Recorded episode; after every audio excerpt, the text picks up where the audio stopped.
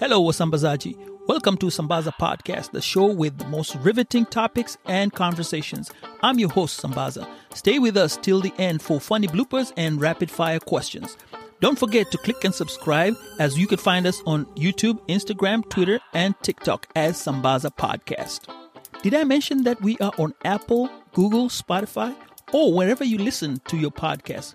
With that said, Wasambazaji, let's get this show started. Here we go. Oh, you have everything done, Nini? Is on my equipment? I'm about to still you're fixing because I saw you bought some I, stuff. I have everything ready. It's it's just now, right now, I'm just waiting to to to to, to, to set up my own workstation. Have the, Oh, okay. the the room painted and make it soundproof because there's a lot of noise from kids playing outside, which I actually get from from the podcast. So the, the, the sound is a bit distorted. Ah, okay. So, so. Um, let's see. This is the digital humanitarian. You're listening to the Sambaza podcast. We'll be right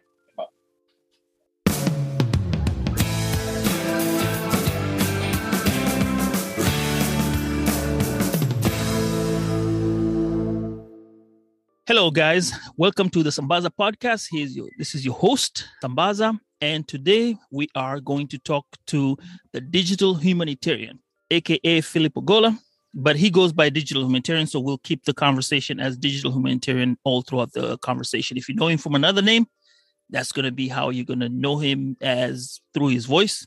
But here we're doing audio, so hey, I am so glad to have you after such a long time. Thank you so much know, for man. coming to the show let's just jump right into it. I am curious. I met you as a digital humanitarian. I know for a couple of weeks you had this picture and I couldn't figure out what it was. So let's start from the beginning. Who is the digital humanitarian? Uh, digital humanitarian is is a twin who grew up in Nairobi and uh, partly in the village. And uh, digital humanitarian is is a cry for help. Digital humanitarian has been my coping mechanism. I'm someone who grew up with ADHD, and uh, I didn't know that I had it until recently, until actually early last year. That's when I was, I was diagnosed with uh, severe ADHD. And you find that um, my condition makes me to be to have a, have like a third eye where I see things differently, and I I can hyper focus and come up with, uh, with innovative solutions to to complex issues. So um, digital humanitarian was was born. Um, the idea came out came about when I was working for the Kenya Red Cross, which I think I think we'll we'll, we'll talk about that later. While I was at the, at the Red Cross, uh, I was their digital lead managing their social media during the the Westgate uh, uh, mall attack. Mhm. That is the time when I knew the power of social media, the power of digital, in terms of saving lives, in terms of reuniting uh, broken, I mean, uh, uh, families of people who are missing, and that's how I noticed the power of digital and humanitarian. So um, it's been it's been it's been a struggle doing being a digital humanitarian. It's, it's, it's actually a calling because I've seen so much death. Yeah, Um, you, you said that. Um, I think we had a conversation before that didn't really end well uh, in the beginning, and we'll talk about that in terms of mental health. Uh, right now, I, I see. Yes, you talk about digital humanitarian, and I know there's humanitarian as just a normal humanitarian. Now, when you when you bring the digital perspective into it, this is when you are. Let's say Kenya got into more digital, into the digital aspect of it, because Yeah. I remember I was, I can say, I experienced, quote unquote, the Nairobi embassy bombing. I was there. I, I can detail to you exactly what happened, where I was, what I was doing. It's very unfortunate, I, I must say. Just to highlight it, I can just, I'll, I'll just throw in a, a quick 1035. I was finishing the last bit of uh, a cake that I had. And I think the day before that, I had walked past the embassy that night uh, after a date. mhm. Um, but all in all, at that time, nothing was more digitalized as it was. So by your time, you were more, it was more digital. And I think now I understand the fact that you're saying you are being a digital humanitarian. At that point, there was no, digital was not that much. I can say Yeah. that phones were not there. I don't think phones, mobile phones were there, uh, uh, No. available at that time. Okay. Okay. So I want to send us before we get into the humanitarian part because this is this is really big. I want us to go back to your life growing up. How was your your life, your young, your, your youth? Uh, uh, you were uh. born, growing up. You know. To be, to be very honest, uh, um, I, I I have learned the art of chambering some of my memories, and uh, mm-hmm. I actually blocked out blocked out my childhood memories. It's it's through therapy that I I managed to now relieve my childhood trauma. And I was born a twin in downtown Nairobi. There's a clinic in uh, Ngara called uh, Casino Clinic. Uh, I was born there. My my twin bro died uh, at birth. I'm one who survived. And this is information which I learned recently. So, because I, I just wanted to find out my trauma, how I was born and stuff. So, when I called my mom last year in December, I just asked her, Mom, where was I born and uh, how was my birth? And uh, that's now when I realized, I discovered that uh, my twin bro died uh, at birth. I survived. And my mom had had a very severe postpartum depression. She, she was actually in hospital for almost three months.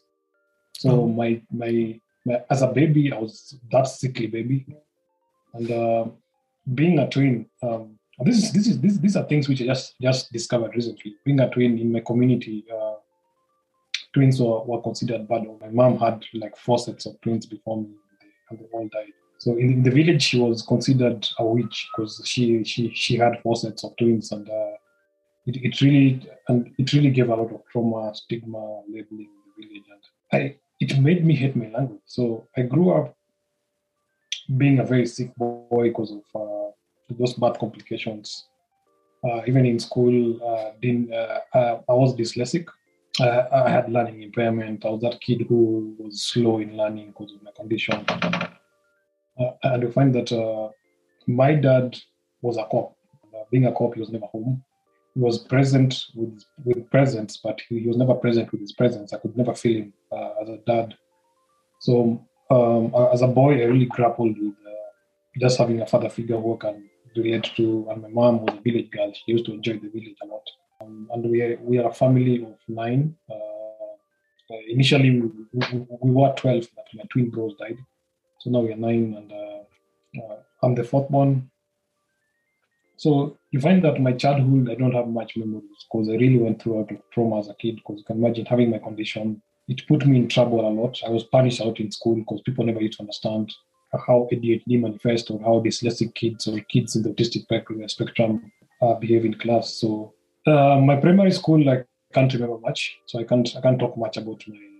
But I was that kid who was always inquisitive. I, I, would go pick the syllabus from the teacher and just learn ahead of the teacher. So by the time is coming to class, I'm, I'm just doing revision, and that's how I, I, used to, to to to to learn through hearing. I used to learn by, by, by just reading by myself, and I find that it really put me in trouble, especially when I could give same answer but different formula to teacher, and it really put me in trouble. Or I could talk about things which people don't see, and come so secondary school.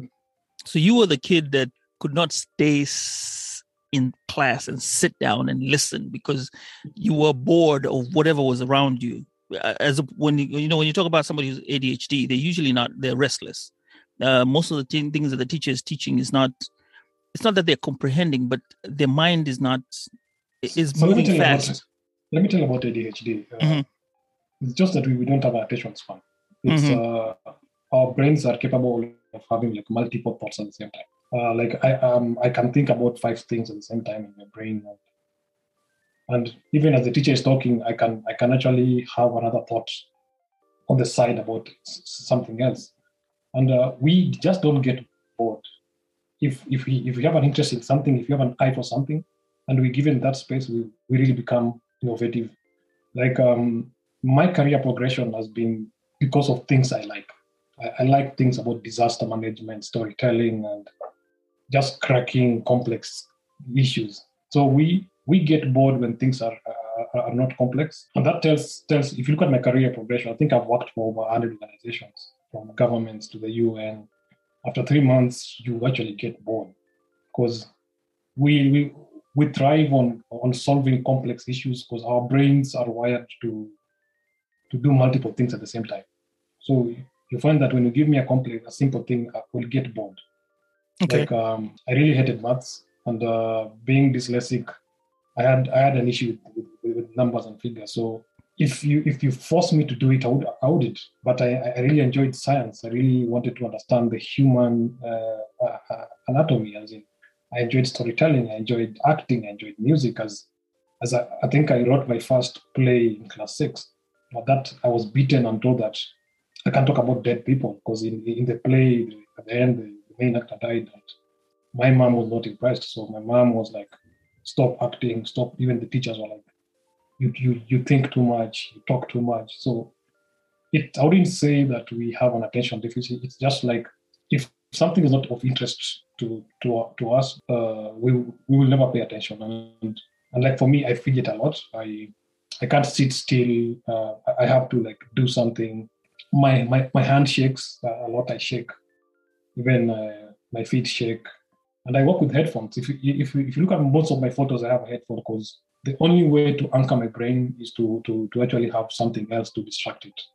I can I can work with music, blasting music, and do other things at the same time. So I wouldn't say it's it's it's it's attention deficiency. It's just mm-hmm. that our brains are uh, are constantly on on, on hyper focus. Okay. Yeah. Yeah.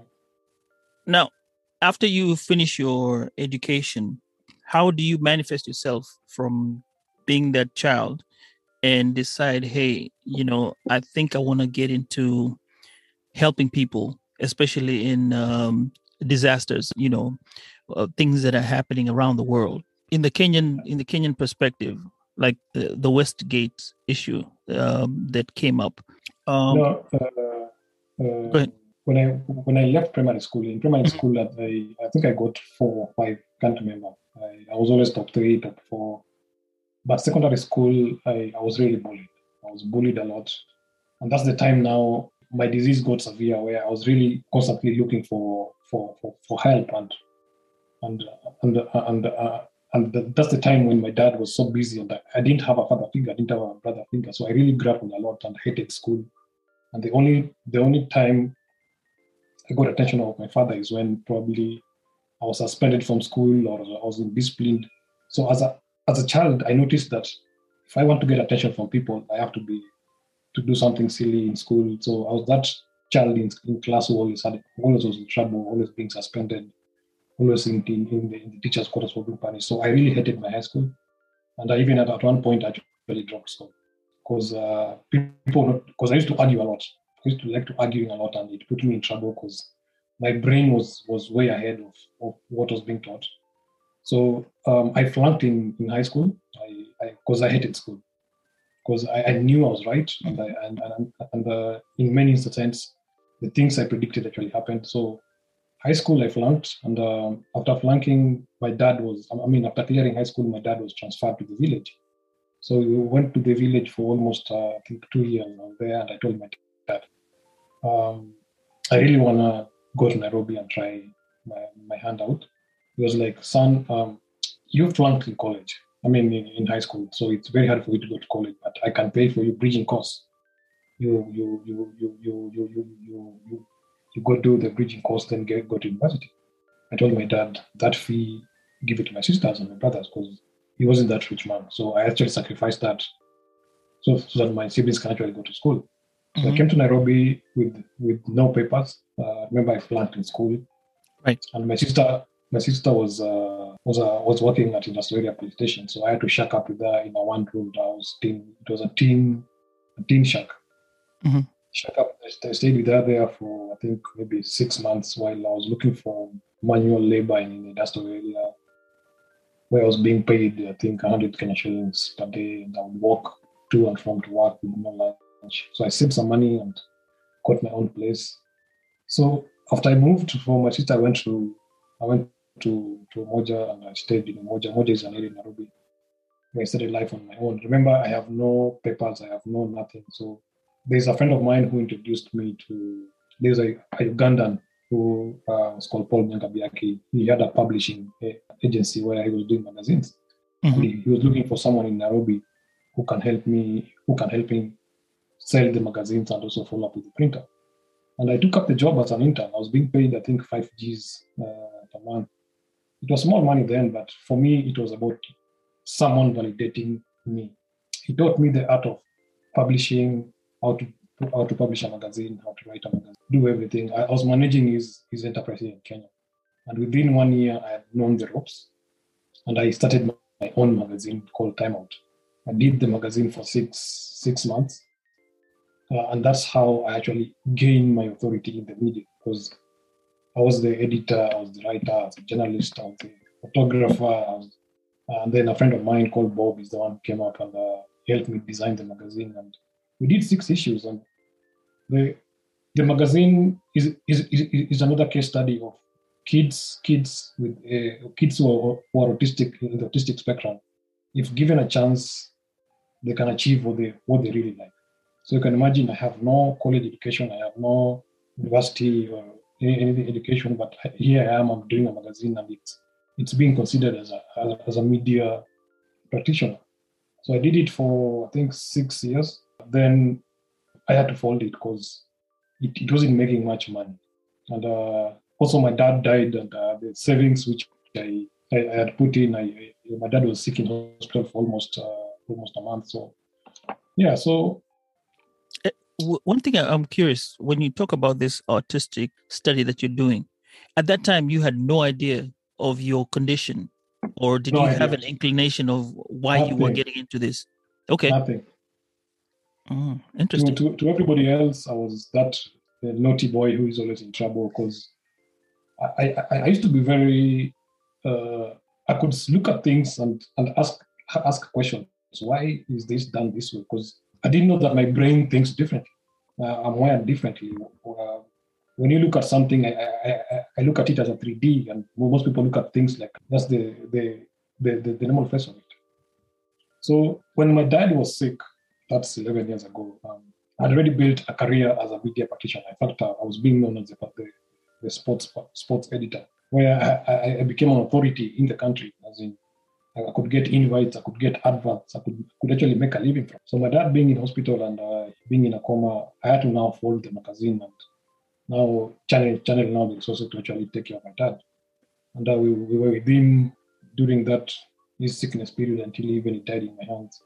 And that's now when I decided, I decided to, to actually fold the magazine because when my dad was dying, he, he told me one thing, son, told me, son, that uh, I know you're special. And I know that uh, I should have been there for you when I had the time, but uh, I know you'll make it. I know you're special, and it's a gift you have. Which I was like, Dad, what are you talking about? So it's it's whatever Dad told me when he was passing, passing on is actually making sense now. That at times parents know these things, but they they, they even don't don't don't know how the autistic kids manifest. Like to my mom, I was that naughty kid. I was always in trouble, always in, in being punished. So you find after my dad died, I came back to Nairobi and uh, I was like, I want to challenge myself again. Uh, I want to try something different. Remember, I have no paper. This is Philip Ogola, and uh, you're listening to the Sambaza podcast, and we'll be right back. So I approached uh, one of the media mongols in PR. She's called Gina Din. So Gina oh, Din yeah, Gina Din. Okay. Yeah, she had a media agency, uh, media and PR agency just just walked there and uh, told her, hey, uh, my name is Gola. I'm like, Philip, I know you. I've seen you doing the magazine. And uh, in fact, I even used to get invites from the agency. So I just told her that, how about I help you set up a digital PR arm of your organization? She was like, what do you mean? Do you have any experience? I'm like, I don't have the experience, but I have the passion and the drive. And that's how I got a seat at Gina Din for six months as an intern, where I helped set up a Twitter account, I helped manage uh, out, uh, social media on Facebook, social even doing events, and she taught me a lot.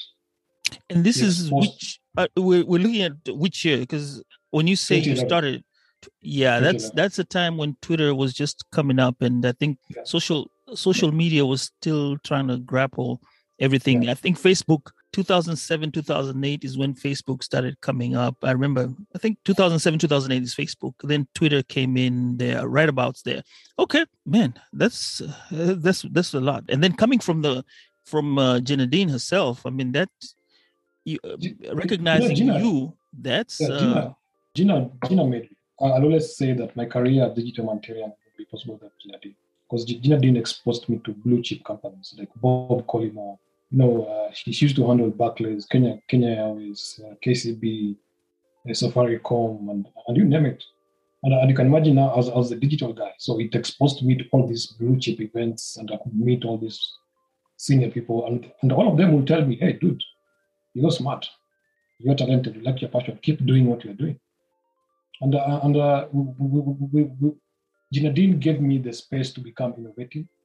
And, and through Gina Din, I, I tapped into my ADHD without knowing. And I came up with so many innovative solutions. When there was a drought, that that's famous, I mean, that uh, worst drought in Kenya, in Turkana. Yeah, I That's remember that one. Yeah, Mhm. uh, where Kenyans do, do, donated Kenyans for Kenya. I think was it? Uh, I can't remember. It was where, but Uh, I think Nation had this thingy going on. Is it Nation or Standard Group when Yeah, they had yeah. the trucks and then they were sending them over to? That time was still at Gina Din. Mhm. Uh, Oh wow, uh, okay. Nadine told me, Philip, uh, Red Cross are looking for a digital person. How about you go uh, apply? So she actually introduced me to, to, to, to Red Cross, and I went there. Remember, I'm coming from the corporate corporate side, and I still have my papers because the, the the job which, which was advertised was for someone who was a master's, uh, someone who was like five, ten years experience, someone who understands so the communications ecosystem. So I went to Red Cross with just my my goodwill, and as I was being interviewed, I was told there's a fire which has happened in Sinai. There was a fire in, in Sinai slums. So my interview, my interview was cut short, and I was told that that's that's your interview. Go show us what you can do. So remember the first time I saw a body was my dad. That's that was the first time I to coming in, in brush with body. So I went to Sinai fire as an intern, not knowing what I'm going to expect there. When I got there, I have never seen so much burnt bodies. The stench was choking, as in you could see bodies smoldering and stuff. But I was like, funny thing is, I could somehow think clearly dur- during the crisis. And uh, day one Red Cross numbers grew from, I think, 1,500 to 10,000 in day one. And uh, media houses were putting Red Cross on social media. And that's how I got my job. So Red Cross made me. Red Cross gave me the opportunity to tap into my ADHD intellectual muscle, where I could sit and look at the whole country's disaster response ecosystem, where I could see the role of the police, the role of the, the hospitals, the role of the emergency response, the role of the fire response. And that's how I learned about the, the country's di- disaster response mechanism. And that's how I developed an interest in just humanitarian commu- communication. Red Cross exposed me to nearly all kind of disasters. I know because they do respond to a lot of disasters. And uh, for the listeners out there and me as well, because I'm really curious, when you talk about the exposure, I, don't go into detail. I'm just going to give you a scenario. I'm, I'm going to say there's an accident, right? That has Yeah. happened. How are you able to manage that from your perspective? When you say you understand the role of the hospitals, the role of the police and the role of you as the caregivers in terms of Red Cross, how they all three arms respond, plus the media, of course. That's another, if I may add, that's another part into the whole thing, the whole spectrum, because people have to know the news, and then there's how the people respond. How do you manage all that? I mean, I, I guess this is how I would like you to explain with a with just an accident that happened and everyone has survived, but you have been sent out there. Uh, first of all, when, when I got the job at Red Cross, uh, I was given three months to to come up with a with a strategy. I, I studied the the digital space. Uh, we were a team of I think, a team of five. Uh, we were calling ourselves Tovuti. One of the things which which stuck out is Kenyans are are, are, are citizen reporters by, by default. When they see anything, any incident, any accident, they, they'll actually post on social media, whether it's Facebook, Twitter, WhatsApp. So what we did first was to convert every Kenyan to be a digital volunteer for Red Cross. So there are tools which I, I actually learned how to use, uh, and these tools could triangulate and, uh, and geofence the whole country based on keywords. Let's say, for example, I could triangulate the whole of Nairobi. So any any tweet, any posts with, with one fire accident, gunshot, rape, anything, it picks. So once it picks, you, you you get in touch with the person on the ground. You're like, hey, hi, hi, Sambaza. Um, my name is Ogola, and I've just seen your post. And uh, can we get more details? So the, the thing is, previously, the biggest challenge in, in, in, disaster, in disaster response is when people are reporting, they are using phone calls where they could just report, "Hey, hello, I'm seeing an, an accident here in Sambaza, and uh, he's on on uh, Oginga Odinga Street here and there," and the guy and, and, and he cuts the call. But mm-hmm. nowadays with digital, you can call the person. He can send you a photo with the geolocation of the place. He can give a situation analysis of the area. So before you dispatch an emergency response team, already you have a situation analysis of the ground. You know the nature of the damage, who is injured, where is it, and how many people are there. Do we need the police intervention? Do you need ambulances? And that's now where, uh, before you dispatch an ambulance, the police are informed, the hospitals are informed, the area uh, county guys also informed. So it's it's that's not the beauty of digital. That's what I'm saying. The digital space has really boosted how the, the disaster response cycles happen. And and and and, and again, when, when, when you look at the media, part of the role which I also did also was to to have all the digital editors of all the media houses. So if, if an incident happens, we used to give them accurate information. You're like, there's this incident which has happened. These are the number of injured. These are the number of fatalities. This, this is the situation on the ground. So the media reporting, they're reporting first-hand information, and that's how we help to to debunk misinformation around the, the, the area. Hope I've answered it. Yes, uh, you did. And uh, at this point in time, when you're at Red Cross, are you engaged in having a family, or are you still single? Um, actually, uh, good question. Good question. I didn't. I didn't expect. At times, I keep forgetting about when I was at Gina Din, uh, I had just come from a, a, very dark space. After losing my dad, I became an alcoholic. I, I drank myself silly. I was living in. Valley Arcade is, a, it's, a, it's like the upper, upper, upper posh market of Nairobi. Mm-hmm. I, I, I couldn't afford the rent, so we, we were actually living there with a couple of friends. So, so I had to move to Ngumo I stayed in Ngumo for I think a month or two. Then I couldn't afford. Then I went to to Tena in Umoja. I couldn't afford. I went to Umoja one, Umoja two. I couldn't afford. Then I went to Kayole. Kayole now is now the. You uh, just moved down. You downgraded all the way. Yeah, so I couldn't I couldn't afford to pay rent in Kayole, so I lost everything and I started sleeping in the streets. Uh, so I, I, could go to pubs and just drink myself silly and black out and uh, wake, wake up the next day, do the same cycle. I, I, I, I lost hope. And it, it was my way of mourning. Uh, I didn't know that because uh, my dad's grief really hit me hard because you can imagine I never had a father figure. And the only time we bonded was his deathbed. So I, and then seeing his body, him going limp in my hands really messed me up. I could just go to the morgue and view his body at times. And so I really got into depression and I sank into alcoholism. Luckily, I didn't sink into drugs because I even was frequenting drug dens just to, to get a kick, to, to get someone who's drinking there. And luckily, people knew me. People knew me from from from being the sports. Uh, so I could go. I'd, I'd, always get someone to buy me drinks, but no one bothered to actually find out why is he drinking like this. So there's a friend of mine who spotted me in a club twice with the same same clothes. He's like, Philip, I saw you yesterday with the same clothes, and uh, from the look of things, I don't think you've showered. And uh, are you okay? And he's like, yeah, I'm fine. I'm like, he's like, no, he's like, hey, let's go home. So I went to his place. He told me, listen, you can shack up in my couch uh, until you are much better. And that's how I got reformed. Uh, so I, I, I, stayed with him, I think, for three months. And within those three months, I was now kind of reformed. I was still drinking, yes and I, I, could lose my phone every day. So I used to go swap, get a SIM swap uh, at, at the local telecom uh, telecom shop, uh, Airtel.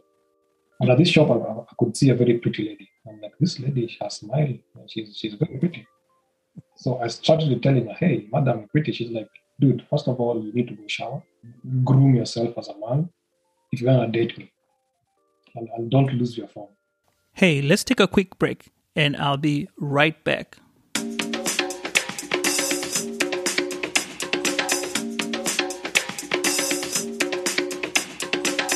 This is Philip Ogola, and uh, you're listening to the Sambaza podcast. All right. So, um, what's the conversation we're going to do today? Um, my thing is, uh, we'll just talk about your life and then kind of get with the the the, the whole digital humanitarian thingy and uh, how you do the stuff and then talk about your american you know the way you came in kind of chilled with us for a while and then went back how does that sound i have what well just go from your from your previous from where you started a little bit and then some of the things we've talked about on clubhouse. You know we went and talked about um, we've talked about mental health we've talked about um, you know like your education. You said you're a self-learner. You started off picking out you know, things like those. Uh, i'll just touch on them and then you can expound on them and then uh, we can go from there so so Yeah, sure, sure, sure. all right um join us next time for part two of this show goodbye wasambazaji